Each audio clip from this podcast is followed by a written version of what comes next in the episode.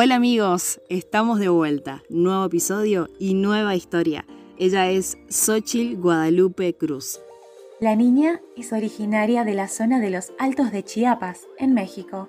Actualmente está estudiando el quinto año de primaria en la Escuela Josefa Ortiz de Domínguez. Te contamos que en el año dos mil dieciocho se convirtió en la primera niña en México en recibir el reconocimiento I C N a la mujer, el cual se lo otorga por parte del Instituto de Ciencia Nuclear de la UNAM, Universidad Nacional Autónoma de México, para premiar todas esas aptitudes científicas sobresalientes. A sus ocho años, esta niña diseñó y elaboró un calentador solar para su casa, donde utilizó diez botellas, dos metros de manguera, dos puertas de cristal de un enfriador descompuesto y dos trozos de madera.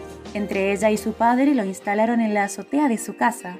A este proyecto se le llamó Baño Calentito y fue galardonado en varios concursos estatales. Este invento, con materiales reciclables, permitió que su comunidad tuviera agua caliente para poder bañarse, solucionando así gran parte del origen de muchas enfermedades respiratorias entre sus vecinos.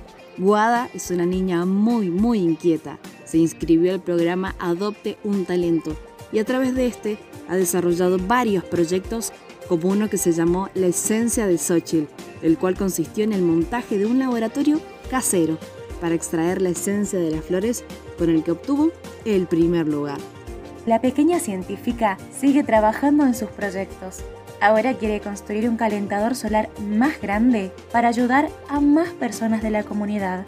Por esto, está buscando el apoyo de universidades o investigadores. Actualmente, con sus once añitos, tiene más de una decena de galardones por su aportación a este campo. Su incansable labor le ha merecido el reconocimiento de la revista Time como uno de los siete jóvenes inventores con una mejor mirada del año dos mil veinte.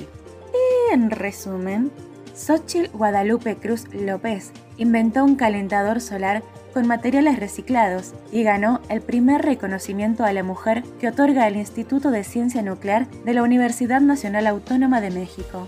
Todo esto lo logró gracias a su ingenio, a su esfuerzo y a su históricamente. Esto fue todo. Te esperamos en el próximo episodio de Históricamente. Y recordá que desde tu lugar podés marcar la historia.